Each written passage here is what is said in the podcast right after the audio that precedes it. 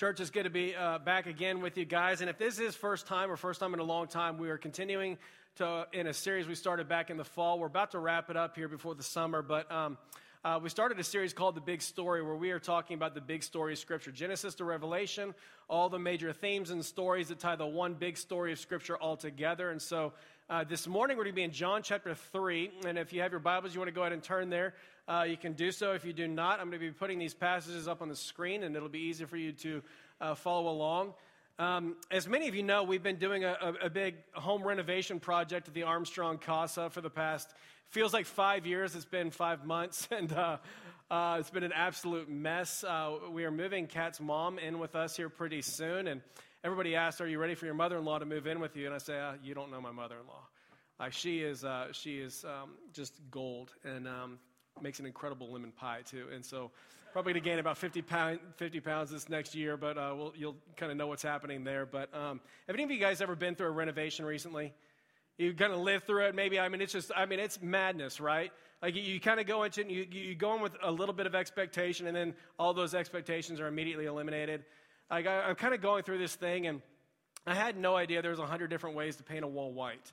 Did you guys know that? Like, I'm not kidding you. Like, literally hundreds of, of different ways to paint a wall white. I'm like, I want that wall white. And you're like, okay, what, color white? We're talking about white dove, cloud white, linen white, white blush, right? Lily of the valley. I don't even know what that means. Uh, ivory, cotton ball, simply white, bright white, paper white. Like, what kind of what kind of white are we talking about on the wall? And like that's just for the white parts too. Like we have a little bit of a blue going on in this thing that's happening here. And like blue, you've got baby blue, azure blue, sky blue, royal blue, navy blue, midnight blue, police blue. Right? That's uh, Caleb's favorite right there. Cadet, Air, Air Force blue. I mean, we got like a million different blues to choose from in that whole thing too, right? And then on top of that, like I've got to build a fence. And I tell the guy, I'm like, okay, we've, uh, my, my current fence is leaning against my privacy bushes in the backyard. I'm not even kidding. The thing's probably like 50 years old and rotted out and stuff. I'm like, okay, we need a new fence. And they're like, okay, what kind of fence do you want? Are we talking about six foot or eight foot, board on board? Or are we going side by side? You want vertical slats? You want horizontal slats? Are we talking about like, you want the metal post? You want the wood post? You want, and what kind of, what, what kind of stain do you want on there too? right? And I'm, I'm kind of going through this whole renovation. I'm going, okay, this whole thing is, is nuts. It's like there's a million different options. And, and it occurred to me, like, as I'm going through it, I'm going, you know what? I, I think I really like the fact that I've got options. Like, it, it seems kind of crazy and stuff, but I kind of like the fact that there's a hundred different ways to paint a wall white. And I like the fact that there's dozens of different ways to build a fence and that they're not all going to look the exact same way. And the reason that I say that is because I think for a lot of us, I think that's exactly our problem with Jesus. He doesn't exactly give us a whole lot of options when it comes to following him. I mean, in John chapter 14, verse 6, he's not going to say, I'm one of many different ways, many different paths, many different truths to come to the Father. he's going to say things like, I am the way, the truth, and the life, and no one comes to the Father except through me. Like, even in our passage we're going to look at today in John chapter 3, he's going to tell Nicodemus, he's going to say, You won't even be able to see or enter into the kingdom of God unless you are born again. You must be born again in order to do it. And pe- people today are going to be talking about it in terms of the Bovinism to believe in this kind of thing. Another person talked about it like this and said, At first glance, Jesus' claims seem to smack of arrogance, bigotry, and narrow mindedness. In a world that elevates pluralism and tolerance as sacred, claiming that Jesus of Nazareth is the only exclusive path to God is a proverbial slap on the face to every other belief system. Another person wrote and said this is a spiritual dictatorship that encourages smug superiority and unnecessary judgment. The only real sin is to call someone else a sinner. And so there's a lot of pushback uh, when it's going to come to what Jesus is going to say in our text this morning. And kind of like what we talked about last week, just a little bit, is not without a good reason, though, right? I mean, h- historically, we haven't always done well with the exclusive claims of Jesus Christ. I mean, just think about the Crusades or the Salem witch trials or things of that nature. I mean, even today, ISIS is destroying and dominating everyone who does not agree with their exclusive views of God. So it's not necessarily a Christianity problem, but it is a problem for anyone who holds an absolute view of God or an exclusive understanding of divine truth. And so this morning, I kind of want to double down on a little bit of what we started last week. And I want to talk about how we reconcile the exclusive claims of the Lord Jesus Christ with uh, this cultural tension that we face today that is keeping so many people from even listening and considering the claims of Jesus Christ on their behalf. So if you have your Bibles, let's go ahead and turn John chapter 3 um, where we are in the big story, we have turned the page, Old Testament to New Testament. And, and if you are jumping in here, I want to remind us week in and week out, we are dealing with the exact same God from the Old Testament to the New Testament. Father, Son, and Holy Spirit um, it was there in the very beginning. He's continuing through the New Testament, exact same God, exact same mission. God is bringing his message and his work of redemption and reconciliation to the ends of the world, and he's doing it through his covenant people, the nation of Israel. There's just going to be a brand new covenant which is going to come into place at the finished life, death, and resurrection of Jesus Christ. And that's what we're going to be seeing here in this new covenant. Um, in the passage we're going to be looking in this morning, John chapter 3, it's actually going to take place just before uh, the Sermon on the Mount. The past few weeks we've been camping out in the Sermon on the Mount. And as you remember from that, like that's the very beginning of Jesus' ministry, right? Uh, we read in Matthew chapter 4 that Jesus travels throughout all of Galilee and he's preaching, Repent, for the kingdom of heaven is near. And then he starts the Sermon on the Mount. And this is the very beginning of his ministry. Well, John chapter 3 is actually going to take place just before that little period of time right there. He's actually still in Jerusalem.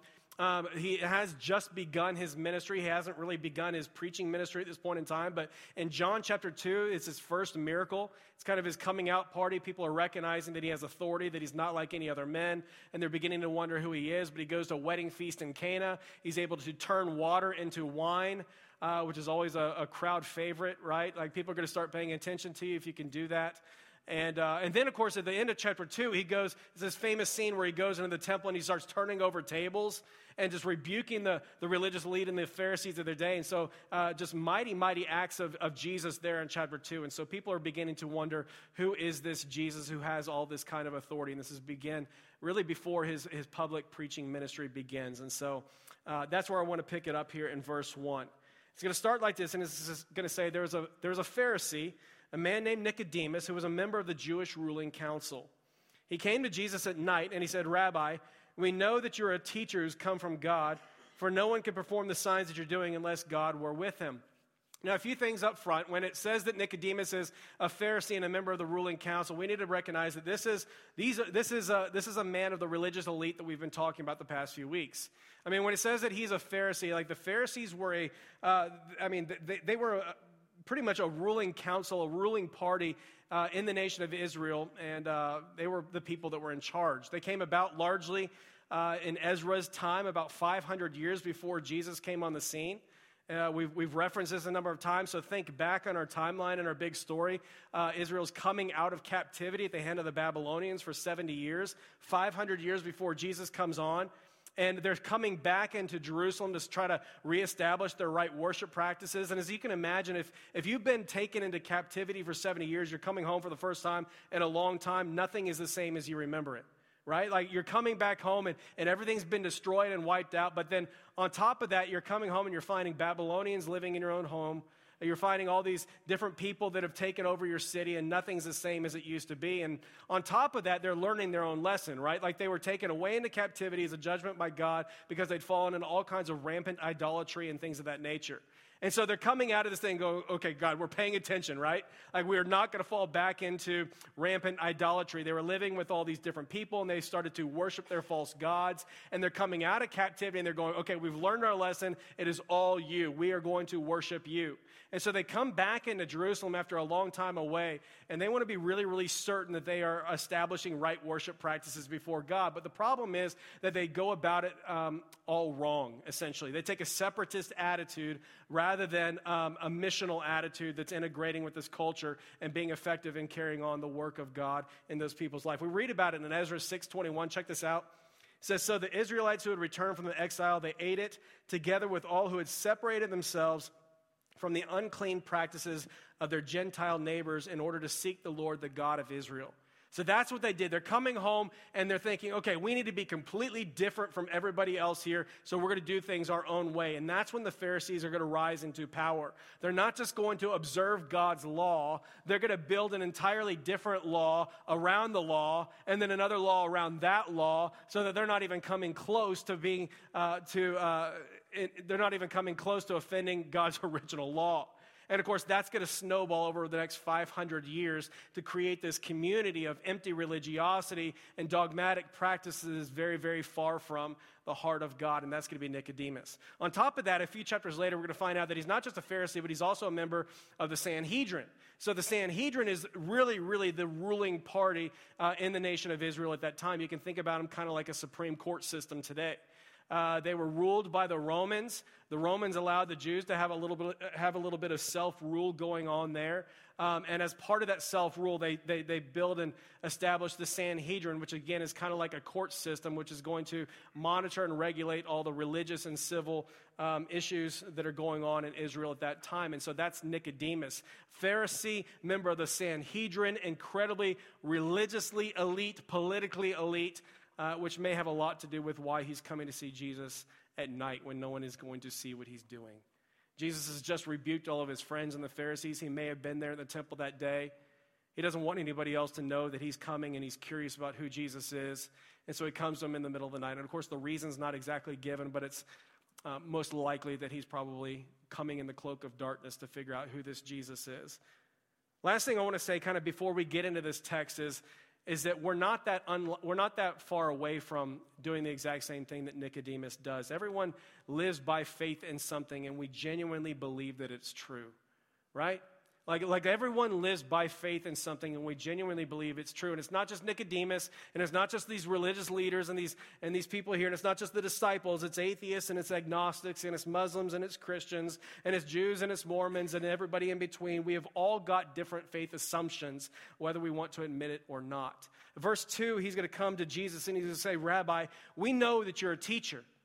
Right? That's what he's going to say. We know that you're a teacher and you come from God, for no one can perform the signs that you are doing unless God were with him. That is who uh, Nicodemus believes that Jesus is. He is a teacher. He's not necessarily the Son of God, he's not necessarily the Messiah. Um, He's not necessarily any of these other things, but he's absolutely a, a good teacher. He's someone that, that, that, we can respect and get behind, and, and we can acknowledge that, you know what, God must be with this kind of a person. And if we're being really, really honest, like this is exactly how uh, most of our country today believes Jesus is. This is who we think that he is. In all my time, uh, you know, dealing with people inside and outside of the church, like I've very, I've heard very, very few people speak negatively about Jesus. Even doing street evangelism and meeting strangers and stuff like that, we talk about who do you think that Jesus is, and, and, and people are going to have nice things to say about Jesus over and over and over again. They're going to overwhelmingly say, Yeah, he was a great teacher. I want to live my life after this person. But unfortunately, like that kind of a mentality and that kind of a belief system has trickled inside the walls in the church and is starting to um, impact the way that we think about Jesus too. I want to show you a little bit about what this looks like because I think it's very, very subtle and I think that it's trickled inside the walls of the church and it's kind of corrupted the way that we think and view who Jesus was. Um, this is taken from an article from the New York Times called Stealing Jesus. Uh, it was written a number of years ago. Uh, the author is an Episcop- Episcopalian believer, he says. And, um, and uh, I want to say that whenever we do these names and these titles, like they're not all the exact same thing. I hope we understand that. Let's just take his, um, uh, what he says about himself. He's an Episcopalian believer and stuff, and he's making this contrast, and he's making, writing this article about how conservative evangelical Christianity has stolen everything that's beautiful about who Jesus is right? And he's pitting these two, these two positions against each other. He's calling them the legalistic Christians, which he's saying conservative evangelical Christians are the legalistic ones because they believe in the authority of God's word and want to follow it like that. Um, and then he's pitting the legalistic Christians against the non legalistic Christians. So don't get confused in this whole thing, okay? Uh, we're the legalistic Christians in this whole article. But here's what he says uh, check out how he talks about it. Legalistic Christians see truth as something that's established in the Bible and that's knowable inasmuch as God has chosen to reveal it. Non legalistic Christians see truth as something only knowable by God, and the various belief systems from other world religions can only attempt to point the way to God and His truth. Legalistic Christians, they understand eternal life to mean a, a heavenly reward after death for those who accept Jesus as their Savior and are actually saved. Non legalistic Christians more often understand it to denote a unity with God that exists outside the dimension of time and that can also be experienced here and now in this life. Legalistic Christians see that Jesus see Jesus' death on the cross as a transaction by means of which Jesus paid for the sins of believers and won them eternal life. Legalistic Christians I'm sorry, non legalistic Christians see it as a powerful and mysterious symbol of God's infinite love for suffering mankind and as the natural culmination of Jesus' ministry of love and selflessness. Legalistic Christians believe that Jesus' chief purpose was to carry out the act of atonement. Non legalistic Christians believe that Jesus' chief purpose was to teach that God loves all people as parents love their children and that all humanity is one.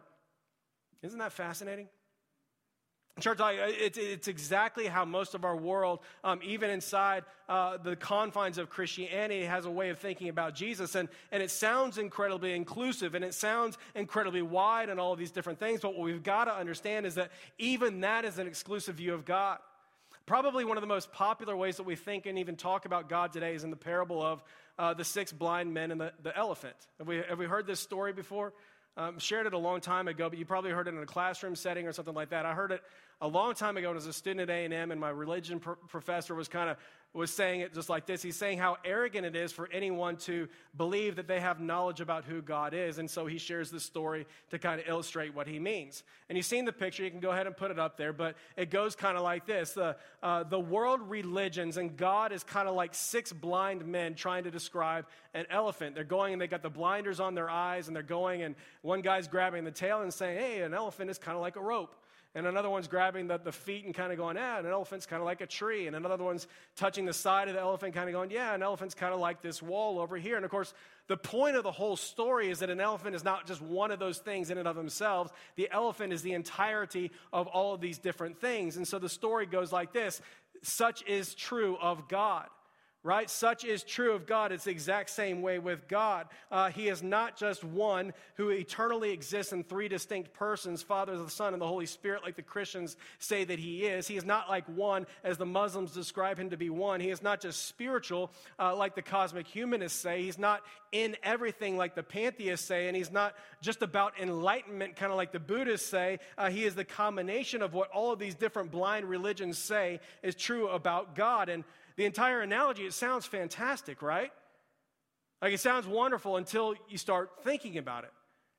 Right? Like, like number one, it just it, it denies the conflicting propositions of each major world religion because they cannot be competing with each other and both be true at the exact same time. I shared it with you last week. I, I think it was one of the most enlightening experiences at the, the Thanksgiving Square a little while ago. But I was uh, listening to the Unitarian speaker share about this message, and I was standing next to a Muslim leader at that time, and he leans over to me and he says, Don't you hate these kinds of things where they pretend like our distinctives of our faith, like they don't really matter? He goes, Don't you hate it when they pretend like we're not just looking around each other going, I secretly want you to convert? And we laughed about it, and I was going, I can't believe that you're actually saying that because, like, that's exactly, that's exactly how we all think. We understand, like, there's contradictions going on here, and they're not all the exact same thing. Church, like, we all live by faith, and so that's problem number one. Like, the second thing is that it assumes that every world religion and everyone else in the story is blind, except for one person, right? Who's the one person who's not blind in the story? It's the narrator, right? Like they're the only enlightened one who's able to see what the entire elephant looks like. In church, what I'm saying here is that we're all living by faith and we all genuinely believe like what we're believing about God is really, really true. I love the way that um, I think it was Rick Warren who said it like this. He says, At the end of the day, we're all betting our lives on something. Like some bet on a law, some bet on their own works and intelligence. Some bet that there's absolutely nothing on the other side of eternity. I'm betting it all on Jesus. And so make no mistake, we are all living by faith and we're betting on something. And church is exactly right. Like, like we're all betting on something. Atheists are betting that God doesn't actually exist.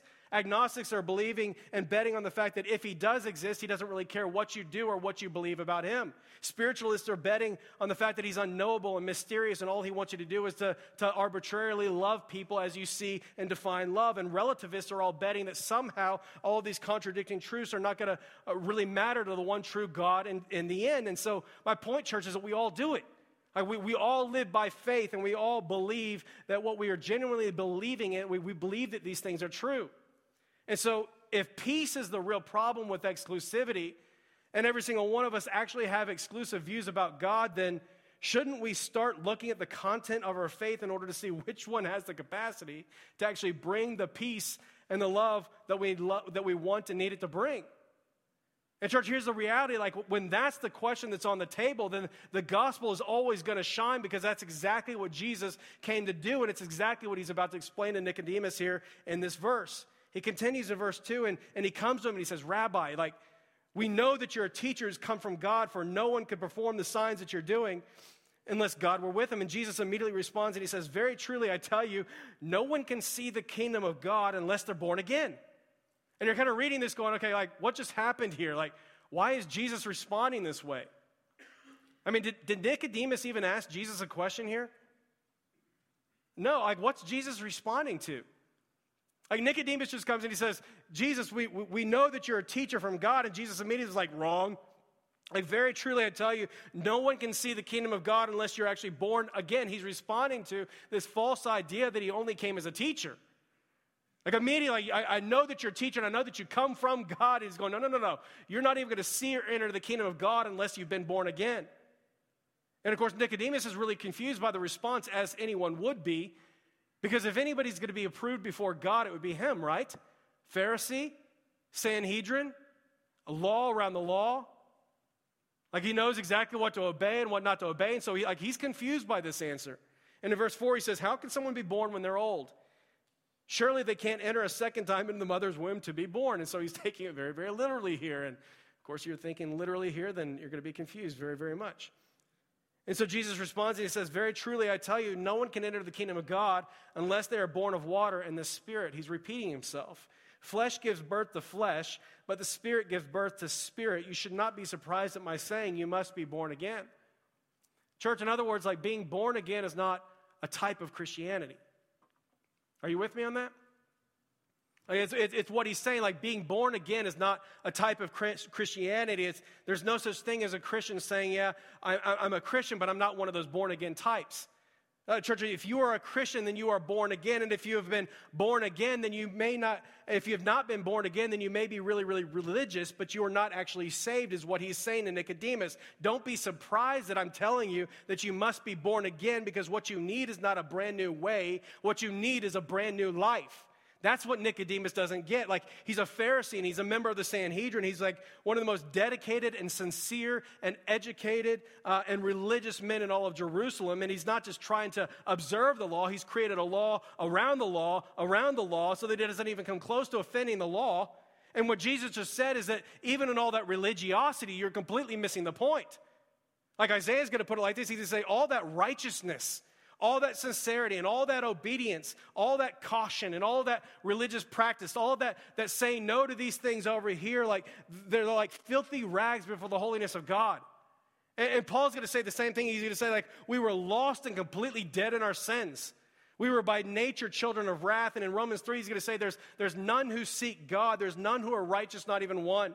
There's none who understands, and there's none who actually seek God. And, and that's the problem that Nicodemus is having accepting. Uh, he doesn't see himself like that. All that studying, all that sincerity, all that devotion, all that religious practice, and, and still nothing's changed inside of him. He's still not able to love. It's why Jesus is going to take, it, Matthew chapter 23, he's going to take an entire chapter to completely rip the hypocrites and the religious elite at that time. He's going to call them empty, whitewashed tombs. And he's going to say, You tie up heavy, cumbersome loads and you tie them on other people's shoulders. These are the people that are leading the religious practice of the day. This is, this is the Nicodemus, and he's saying, You're empty, whitewashed tombs because you're incredibly great at the exterior, but there's nothing real going on inside. And, and, and you're tying up these loads, and you're, you're, you're creating this burden for everybody else. Church, like, the problem is not with exclusivity, the problem is with a heart that does not want to love God. It's why he's not just a teacher, he's also a savior because our greatest need is not in just a brand new way of doing life. Our greatest need is to completely be reborn. And it's exactly what Jesus is about to describe how to do here in verse 13. He's going to get into the details of this because none of it makes any sense to Nicodemus. How do you do this? I'm as religious as it gets, and he's thinking very literally here. And so Jesus says this He says, No one has ever gone into heaven except the one who's come from heaven, me, the Son of Man. Just as Moses lifted up the snake in the wilderness, this is a reference to Numbers chapter 21, this scene where they're wandering in the wilderness and a bunch of Israelites were bitten by poisonous snakes. And God, it's this bizarre, bizarre, bizarre story where God gives Moses and he says, make a, make a rod and hold up this bronze snake, and when people look upon it, they will be saved. And what he's saying here is just as Moses lifted up the snake in the wilderness, so the Son of Man must also be lifted up, that everyone who believes may have eternal life in him. Here it is, our favorite verse. For God so loved the world that he gave his only one and only Son, that whosoever believes in him shall not perish, but have everlasting life. For God did not send his Son into the world to condemn the world, but to save the world through him. Whoever believes in him is not condemned, but whoever does not believe stands condemned already, not because they're not great people, and not because they're not more moral than their neighbors, and not because they don't do good things for the poor and the oppressed, and not because they're not incredibly religious and don't have great attendance and things like that, but simply because they have not believed in the name of God's one and only Son. That's it. I mean, five times here in this passage, and 84 times in John's gospel, he's going to use this word believe to show us that even though it's an incredibly exclusive path, it's an incredibly inclusive invitation here. Whosoever may believe in the name of God's one and only Son, Jesus, will be born again. You know who he's talking about in that whosoever? He's talking about King David, caught in adultery, murdering his best friend. Whosoever may believe, he's talking about Mary Magdalene, possessed by seven different demons and healed by Jesus. Talking about people with a past, people with a track record whosoever may believe. He's talking about doubting Thomas, who says, uh, Yeah, I'm not, I'm, I do not really believe that Jesus is actually alive. I'm going to need to put my hand inside of his wounds to be able to believe these things and these stories about him. Like he's talking about Peter, the denier. Like, Peter, I, am I'm going to follow you all of my days, and then all of a sudden, now I'm not. Uh, Peter, I'm, I'm going to be with you until the very end, and now I don't even know who this guy is. We're talking about that person is included in the whosoever will believe in the name of God's one and only Son will be born again. No pretense and no competition and no self righteousness involved, nothing to hang your hat on except the love of God and the finished work of Jesus Christ on my behalf. I was completely lost and dead in my sins. And in the middle of that place, Jesus lived and died for me so that I might be born again and have new life in Him. Remember a number of years ago when uh, Caleb was around two, uh, you know, he's learning to eat pretty well and he's sitting at his table and everything. And we're having spaghetti as a family that, that night. And remember, love, we love kind of watching these things, watching a little toddler learn to eat. And I mean, it's an absolute mess. And so it's fun for like the first five minutes, but it's not so fun afterwards when you got to clean up after them. And we were having spaghetti that night, and so it was really hilarious. He loved it a whole lot. But, you know, the kid takes two hands and he just like buries them in the bowl of the spaghetti, right? And it's like filled with sauce and meatballs and noodles and all this stuff. And he just takes it and he's just like, he's just chowing down on this spaghetti. And Kat and I are kind of looking back and we're laughing at him. We're like, this is hilarious. I mean, the kid's got sauce and noodles all over his face. And he's like loving it because it's the greatest food in the world. And, and finally, after a little while, I was like, hey, buddy, uh, you got a little something on your face there. And he's like, what? What? And he takes his hand, and his, of course, his hand's like all covered in sauce and noodles and stuff. And he's like, where is it, daddy? Where is it, daddy? And he starts like wiping his face. And Every time he starts wiping his face and trying to clean himself, it just keeps getting worse and worse and worse. And what he needed was someone who was already clean to come and do for him what he could not do for himself.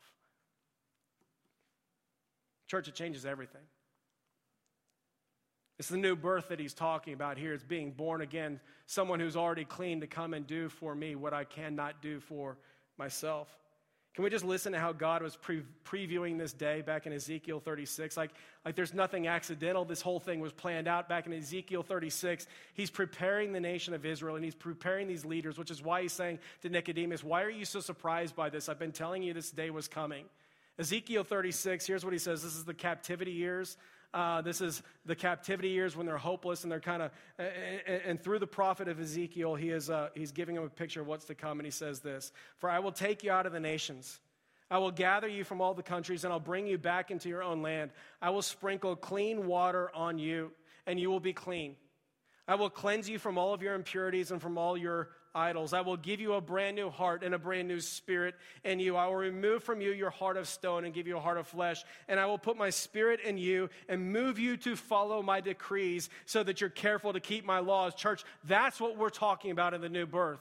We're not talking about a brand new path. We're not talking about a brand new law or brand new way for you to clean yourself up with. We're talking about a brand new life. We're talking about a brand new identity and a brand new purpose and a brand new heart and a brand new indwelling Holy Spirit that is going to empower you to love one another as God has perfectly loved you. Church, the problem is not with exclusivity. The problem is with a heart that doesn't want to love and a faith that can do nothing about it. 1 John 4 7, he's going to say this. He's going to say, Dear friends, let us love one another, for love comes from God. Everyone who loves has been born of God and knows God. In other words, you want to know if you're born again, then look at the way that you love. Everyone who loves has been born of God and knows God. Whoever does not love does not know God because God is love. In other words, church love should be the norm for everyone who's born again. Like that is the norm for all who are born again, brand new heart, brand new Holy Spirit, allowing us to, to, to, to, horizontally love everyone because we've been first vertically loved by the Lord Jesus Christ. It's exactly what he's talking about here. And we're not just talking about this some, some emotional love here, that this, this positive feelings for other people. We're talking about like radical and uncommon and, and reckless love that we were singing about earlier. I mean, you know how hard it is to love one another? Like that's what he's talking about here. Just look around this room if you want to know like judge each other quickly. Like, you know how hard it is to love one another? I'm kidding about the judging part. But like, I mean, just look around in here. Like, it, it, it's uncommon to be able to love one another like this. Like, in this room, we've got Redskin fans who hate the Cowboys, right? Like, we've got Longhorns and we've got Aggies and we've got Horn Frogs and we've got Red Raiders and we've got Baylor Bears and we've got Mustangs and we've got Re- Republicans and we've got Democrats. Like, and we've got rich and we've got poor and we've got introverts and we've got extroverts and we've got athletes and we've got artists. And, and then on top of that, like Jesus keeps one upping himself in the, the Sermon on the Mount when he says, You've heard it said that you should love your neighbor and hate your enemy, but I'm going a little bit further. I'm going to say to you, you should actually love your enemies and pray for those who persecute you. In other words, it's not just the believers and it's not just the people that are like you inside of these walls. We're talking about everybody on the outside too. It's not everybody who just agrees with you and thinks like you and looks like you and loves the th- same things like that. We're talking about everybody who's different and who holds contrary values. We're talking about bullies and liars. We're talking about hateful people and greedy people. We're talking about fake people and gossips. And we're talking about people that are just like you and people that have nothing to do, that, that, that people don't even like the things that you like. Like that's who we are called to love. And what Jesus is saying here is that the reason you're going to be able to do so is because you've got a brand new heart and a brand new spirit inside of you, which empowers you to love one another as God has always loved you. Everyone who loves has been born of God and knows God, and whoever does not love does not know God because God is love. Church, we love because God first loved us. It's who He is, church. It's not just that He's loving, it's that He's the very definition of love. Like I was completely lost and dead in my sins. All my righteousness was like filthy rags before the holiness of God. And because he's holy and just, like our sin has to be dealt with, but because he's also the definition of love, the way he chose to deal with our sin was by willingly going to the cross and taking the penalty of my sin upon himself so that we might receive grace and be born again in a new life with him. I'll never forget a while ago traveling throughout Vickery one day and was talking with this guy and we were talking about gospel matters and I was explaining to him the grace and the love of the Lord Jesus Christ and he just kept looking down at the, at the concrete and just shaking his head and he's going, bro, you don't know the things that I've done. That's all I could say is you don't know the things that I've done. I'm disqualified. I understand that that love exists for those people over there, but you do not know the things that I've done. And I said, all due respect, you don't know what God has done for you. Church, like even on the cross, right? Like even on the cross, when, I mean, just after he's been beaten to within inches of his life and just after he's been spit upon and mocked by everybody else, one of the last things that he says is, Forgive them, Father, for they know not what they do. I mean, who does that? Radical, extravagant, reckless love of Jesus Christ. It's John chapter 13, this beautiful scene just before Jesus is crucified and, and even betrayed by his disciples. And Jesus decides to teach them how to love other people. And so he gets on his hands and on his knees and takes, out his, takes off his outer garments, and he begins to wash his disciples' feet. Anyone else hate feet as much as my wife does? Like if I, know, if I want to mess with her, I know to just take them off and just, you know, kind of put them up in the face. And like feet are, she should never do. Like they're disgusting and they're nasty now, but like they were every bit as disgusting and nasty then. Everybody's walking everywhere you go, and it's sandals and it's dirt and it's sweat and it's all mixed together. And here's Jesus on his hands and on his knees, and he's washing his disciples' feet, and he's saying, Let this be an example of how you should love one another. And I can imagine the scene. It's like Peter and it's James and it's John. They're coming one by one, and he's just he's just doing what he does, and he's just washing their feet. And then all of a sudden, Judas comes up there, and he's in line too. And you know what I'm talking about? We're not like disciple Judas, his friend Judas, the one who's selling him out and betraying him for 30 pieces of silver, Judas. And Jesus washes his feet too. Because you've heard it said that you should love your neighbor and hate your enemy, but I'm telling you that you should love your enemy and even pray for those who are about to persecute you. Church is radical, radical, radical, reckless love of Jesus Christ for all of humanity. And if you've been born again, then what it means is you've got a brand new heart and you've got a brand new spirit that empowers you to love one another as God has always loved you. Church, the problem is not with exclusivity. The problem is with a heart that does not want to love and a faith that can do nothing about it. Church, where would we be if not for the love of God? The radical, radical, reckless love of God on my behalf. I read this story and I'm saying, this is exactly my testimony. Nicodemus, a religious person growing up in a Christian home with people in ministry and loving the church and loving other Christians and all these different kinds of things. And had it not been for the radical grace of the Lord Jesus Christ catching hold of my affections, any one of us could be in that exact same place. Religious hypocrisy at its worst, empty, whitewashed tombs, just weighing people down with the weightiness of a law with no affection for the Lord Jesus Christ. Where would our city be if not for the new birth? You ever wonder that? Like, where would our city be if not for the new birth and what Jesus came to do in giving us brand new life? I'm thinking about all the different hospitals that have been built by churches that are filled with men and women who have been born again and share in God's love for the hurting. I'm thinking of the Methodists, Presbyterians, Baylor. Like, where would our city be had it not been for the new life offered to us in the Lord Jesus Christ. Like, where, where, where, think about like all the different refugees that are here in town. Like, where, where would, where would, our, where would we be if people weren't born again and given a brand new heart and given a brand new spirit? I'm thinking of For the Nations. I'm thinking of Love is Victory. I'm thinking of Seek. I'm thinking of the Northwest Outreach Center, men and women who've been born again and now sharing God's love for humanity, even the refugees that are here in Dallas trying to figure out how to do new life here. I'm thinking about the homeless, like, like, like, like OurCalling and the Dallas Life Center and the bridge that are all filled with men and women who've been born again and sharing God's love for the homeless people. Thinking about West Dallas nearly 35 years ago, the Dallas Morning News labeled West Dallas as the second most violent and drug addicted city in the entire nation, next to Detroit, Michigan and how you go back over there today and it doesn't even look like remotely the same community because 35 years ago, Arvil Wilson decided to stay home and plant a church called West Dallas Community Church that's mobilized the rest of the city and the rest of the believers in the city to come and to love that community in an incredible way. I'm thinking about men and women who have been born again by the Spirit of God and are now taking that vertical love of God and horizontally spreading it to the rest of the world. I'm thinking about South Dallas and the exact same thing. Uh, I'm thinking about drugs and crime and addiction and homelessness and, and thinking about Pastor Chris Simmons and Cornerstone Baptist Church.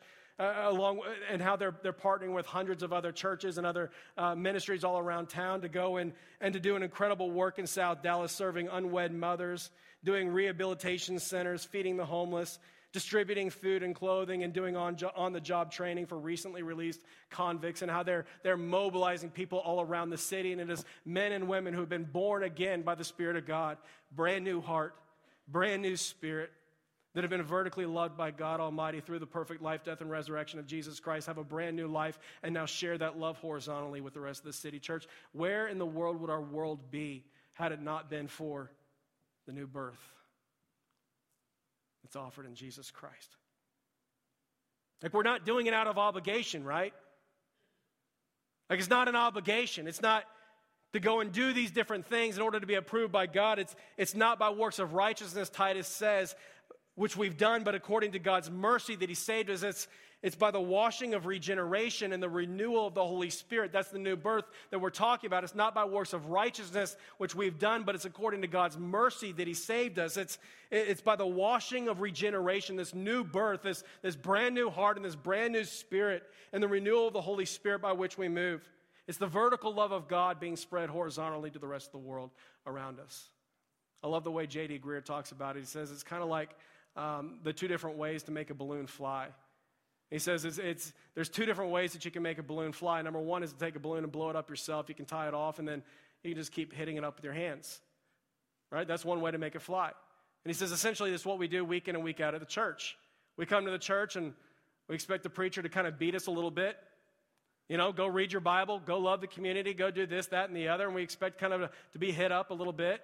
And it works for a little while. We go back home and Wednesday, Thursday, Friday, Saturday comes around and the balloon keeps flying back, and we need to go back week in and week out so we can be beat up a little bit um, every single week. He says there's a better way to make a balloon fly, is to fill it with helium, and then it'll do what it was always designed to do.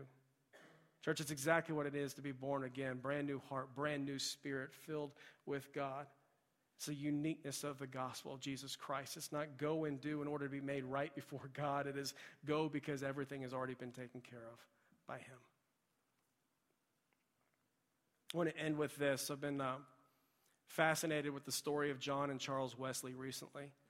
Many of you know them, um, founders of the Methodist Church and incredible evangelists and ministers throughout history. And um, didn't understand that they didn't actually come to know the Lord until later in their life, long after they were already ordained in ministry. And their testimony, they're talking about how um, before the time of their conversion, they called, their, their they called themselves, they kind of had a fair weather religion, is how they described it says that they were both ordained, they both preached, they taught, they composed hymns, and they even gave themselves to missionary work, all to no avail because they had had not Christ, since they lived by works and not by faith.